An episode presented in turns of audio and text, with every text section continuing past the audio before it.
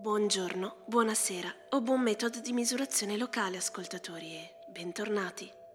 Ah, che piacere essere nuovamente qui, in questa mia piccola postazione di registrazione. Sapete, fra il boom di clienti arrivati in questa settimana, ben cinque, e le commissioni di ordinaria amministrazione, vedi la voce liberare i ciliegi dai piccoli xilobug infestatori che avevano preso a suonare melodie sulle gemme appena spuntate, ne ho avuto di lavoro da fare. Ma alla fine eccomi qui. Qui dove? Come sempre, dalla mia stazione di servizio ai limiti dell'universo. Benvenuti all'ultima stazione.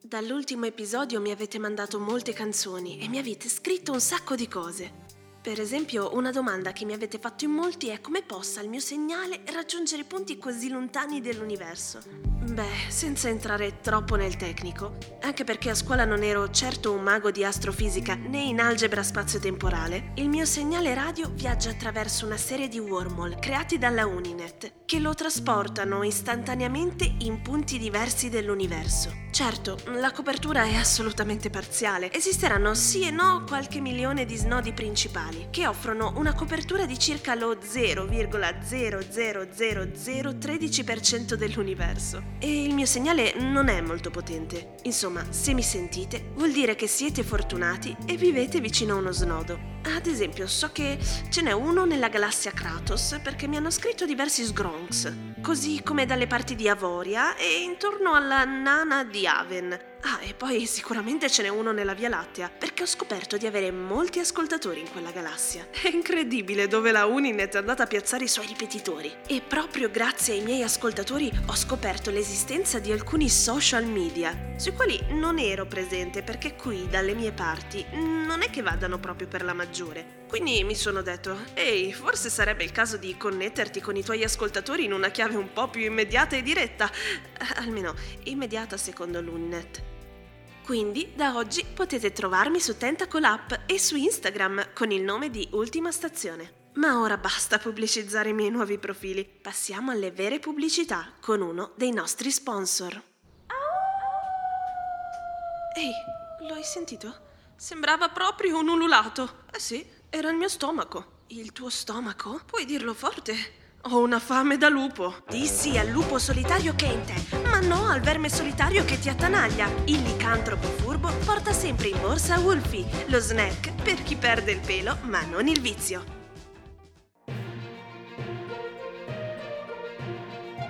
Apriamo questa selezione di news dall'universo con una notizia un po' originale. Il buco nero Bocca della Rosa ha appena cambiato quadrante, scomparendo dalla sua consueta posizione per riapparire al polo opposto dell'universo. Il buco nero non ha lasciato intravedere nulla nel suo orizzonte degli eventi, ma data l'energia con cui sta fagocitando gli oggetti vicini, gli esperti suggeriscono si tratti di una fuga passionale. E di passione parliamo anche nella sezione dedicata all'arte. Ritrovato nei pressi delle lune di Vorione il famoso quadro di Leonardo da Kepler denominato L'ultima cena, raffigurante l'addio al celibato del suo migliore amico Ignazio. Il quadro, andato disperso anni fa, era noto per essere stato creato da Leonardo come goliardico biglietto d'auguri per il matrimonio dell'amico, ma ha raggiunto la fama solo diversi anni dopo. Per la precisione, quando Ignazio, in seguito al divorzio, ha iniziato a girare l'universo riproducendo l'opera sui muri come monito alle giovani coppie in procinto di sposarsi. Come è finita lo sappiamo tutti. L'opera è diventata una hit e Ignazio si è beccato due mesi di fermo e 3 milioni di unicoin di multa per atti vandalici. Passiamo all'ultima ora da Floria, la galassia verde, così denominata per essere stata colonizzata da ormai molte stagioni da vegetali senzienti. Il comunicato arriva direttamente dalla serra presidenziale. Da oggi entra in vigore il divieto assoluto di mangiare qualsiasi forma di vita vegetale o i suoi derivati. La notizia è stata accolta con gioia da migliaia di ortaggi che hanno messo radici nelle piazze della capitale al grido di cloro a chi mangia clorofilla. E arrivano invece notizie meno rassicuranti dal pianeta Mucus, dove la tensione è altissima dopo la sparizione di un'altra lumaca. Anche se gli inquirenti mantengono il massimo riservo, risulta ormai evidente che dietro le morti e le sparizioni misteriose ci sia l'operato di un serial killer. Fonti ufficiali invitano a non farsi prendere dal panico, ma la popolazione sta già organizzando le prime ronde. La cosa è stata fortemente stigmatizzata dagli agenti di sicurezza, che invece invitano tutte le lumache della zona a non uscire la sera. Passiamo ora al mondo della tecnologia con le ultime novità dal Salone Universale dell'Astronave, che ha aperto ieri i portali nella costellazione della macchina pneumatica. Come sempre c'è stato grande interesse nello scoprire i nuovi bolidi delle più prestigiose case astromobilistiche, ma la vera novità è stata l'annuncio della Morpheus, la prima nave interamente alimentata a sogni. I costruttori promettono che questa nuova tecnologia permetterà finalmente di alimentare i motori senza l'uso di alcun carburante, se non l'energia psichica naturalmente prodotta durante la fase del sonno. Resta però un certo scetticismo, in particolare dovuto ai possibili rischi di un'astronave che può viaggiare soltanto mentre il pilota pilota è addormentato. E restiamo nel campo della scienza con una proposta shock dai ricercatori dell'Università di Paradox per combattere il raffreddamento universale costituire satelliti da ballo e organizzare festival negli angoli più remoti del cosmo, quelli in cui la temperatura sta precipitando pericolosamente verso la soglia critica. Gli scienziati ritengono infatti che basterebbero pochi milioni di corpi che si muovono incessantemente per 10 miliardi di anni per agitare le particelle subatomiche e portare a un innalzamento della temperatura di 2-3 gradi Kelvin. Beh, se dovessero farlo davvero, credo che i miei affari potrebbero giovarne parecchio. E questa era l'ultima notizia. Diamo ora la linea alla pubblicità, prima di passare alla storia del giorno.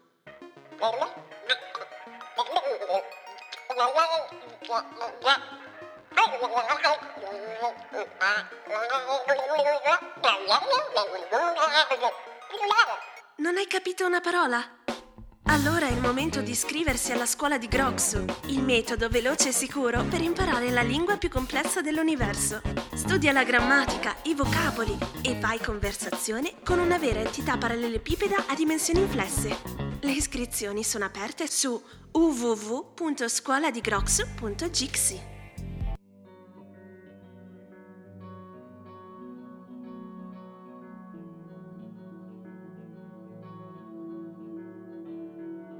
storia che voglio raccontarvi oggi riguarda il mio amico Stanley. Chissà, magari anche a qualcuno di voi è capitato di incontrarlo di passaggio nella vostra galassia. Una cosa è certa, se doveste averlo visto almeno una volta, sono sicuro che ve ne ricordereste per il suo abito dal pattern di matrici, oltre che per la sua parlantina da venditore, ovviamente. Non so se venditore sia l'espressione migliore per definirlo. Vedete, Stanley non ha un negozio e non credo che ne abbia mai avuto uno, ma di certo ha un sacco di cose da vendere. Se ne va in giro per l'universo alla ricerca di piccoli tesori, oggetti preziosi e cianfrusaglie di vario tipo, in cui lui sa cogliere dettagli di grande valore, o quantomeno sa raccontarli ai potenziali acquirenti e tiene tutto stipato in una borsa di calabigliao a sei dimensioni che porta sempre a tracolla. Non mi è chiaro come possa contenere tutta quella roba, ma in verità non mi è nemmeno chiaro cosa sia una borsa a sei dimensioni. Come vi dicevo prima, non sono mai stato molto portato per la fisica. Fatto sta che quando passa di qua inizia a mostrarmi la sua merce e va avanti a tirare fuori oggetti strani dalla borsa finché il pavimento della stazione non ne è completamente coperto e per ogni oggetto mi spiega con dovizia i particolari di cosa si tratta, dove l'ha trovato, a chi è appartenuto, cosa ci si può fare, cosa non ci si deve mai assolutamente fare e così via. Io starei ad ascoltarlo per ore. Tant'è che ho spesso acquistato da lui oggetti davvero incredibili. Il mio preferito è l'Ice Tear, un congegno che raccoglie le lacrime e le trasforma in cubetti di ghiaccio da cocktail. Nelle mie serate più buie, e considerate che qua le stelle sono davvero lontane, finisco sempre per scolarmi una decina di new fashion, rigorosamente con del buon astranto secco delle pianure torniane. Ma che non vi venga in mente di chiedermi alcolici. Non ho licenza per vendere. Detto ciò, se mi state simpatici, uno special potrei anche offrirvelo. Per esempio, Stanley spesso e volentieri lascia la mia stazione piuttosto alticcio. Per fortuna guida una Bettolax. Quelle astromobili hanno un'intelligenza artificiale fantastica, nonostante siano abbastanza datate. A proposito di cose datate, una volta ho lasciato che Stanley facesse un giro nello scantinato della mia stazione, dove vi giuro che non mettevo piede dai tempi in cui mi trovavo ancora al centro dell'universo. E mi è sembrato un cucciolo di Alanet nella prima notte di Sgrovosek. Per chi non sapesse di cosa sto parlando, mm,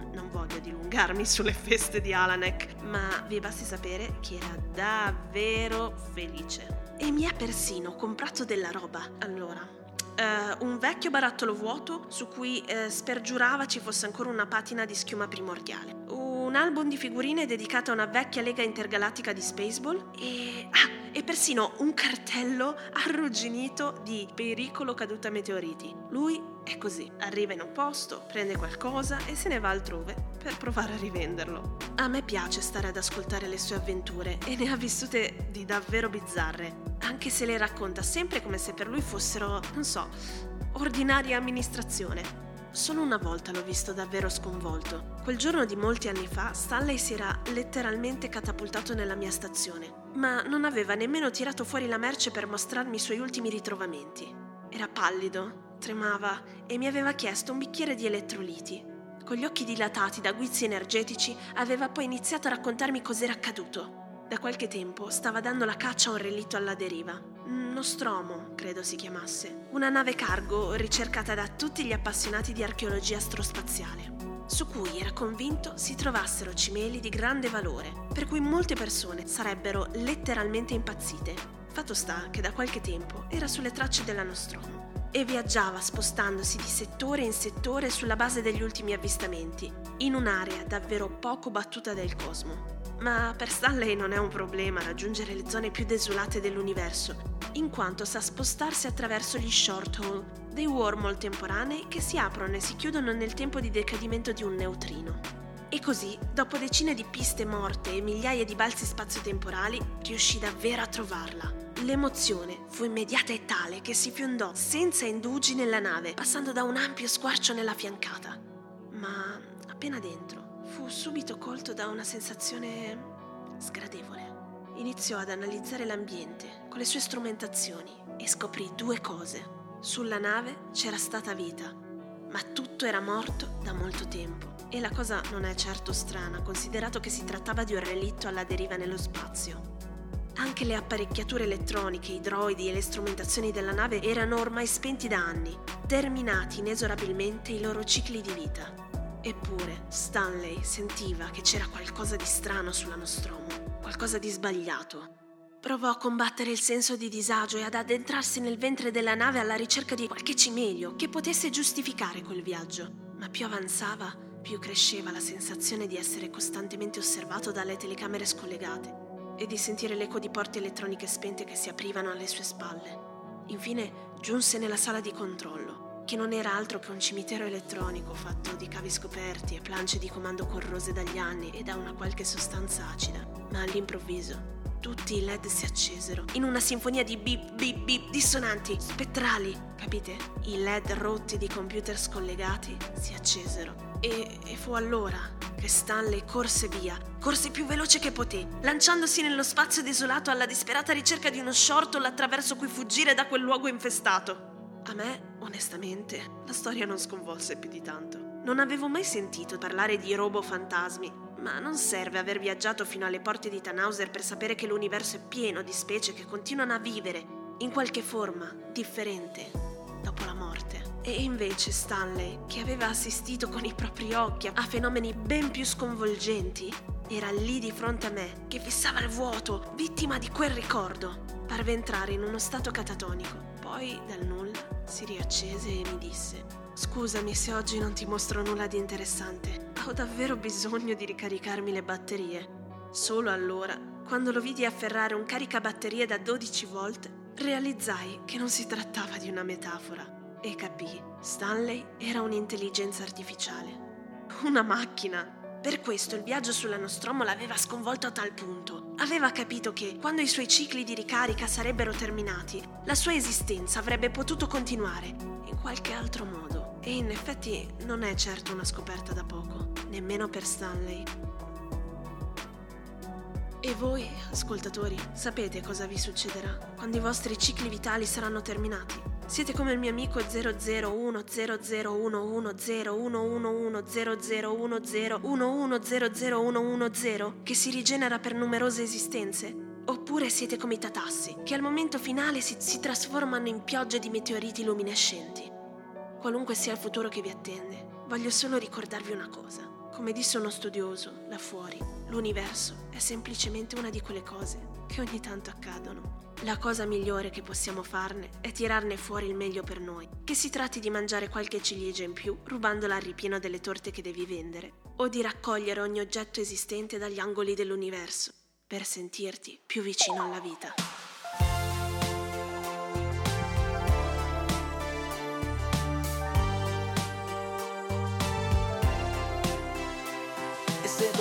Tornasse il lockdown e tu dovessi passarlo con me, mi direi cosa ti piace ascoltare e quelle cose che è meglio evitare. E se domani cadessimo in down, prometti che poi mi sorriderai. Tu prenderai la mia mano e andremo a fare un viaggio tra il bagno e Sanremo.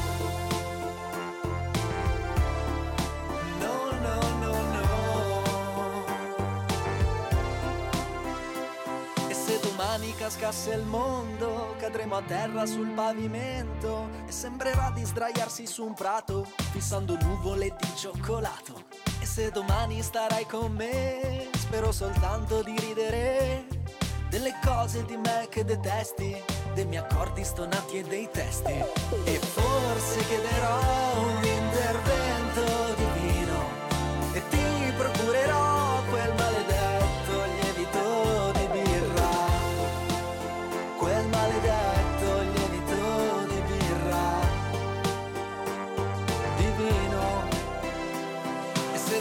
finisse il lockdown, io spero non mi vedrai come un clown, con la faccia incerata e piuttosto invecchiata, che vive la vita come un loop di una GIF. Dicono che qui c'è il coprifuoco, ma io ormai sono diventato un cuoco.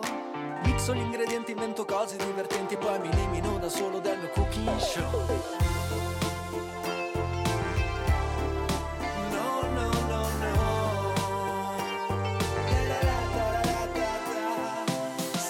PCM sono come un ottantenne sul carrello della spesa. Guarda mamma senza mani. Santa mascherina copri questo mio sorriso Che mi scappa qua sul viso quando esco insieme a te. E se domani finisse il lievito Io lo terrò anche in modo illecito. E se domani finisse il virus Mi farò contagiare dalla vita.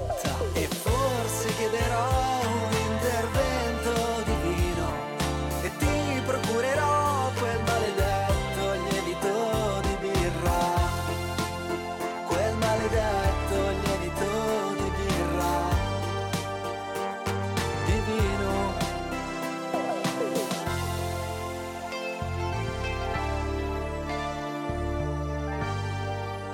Quel maledetto lievito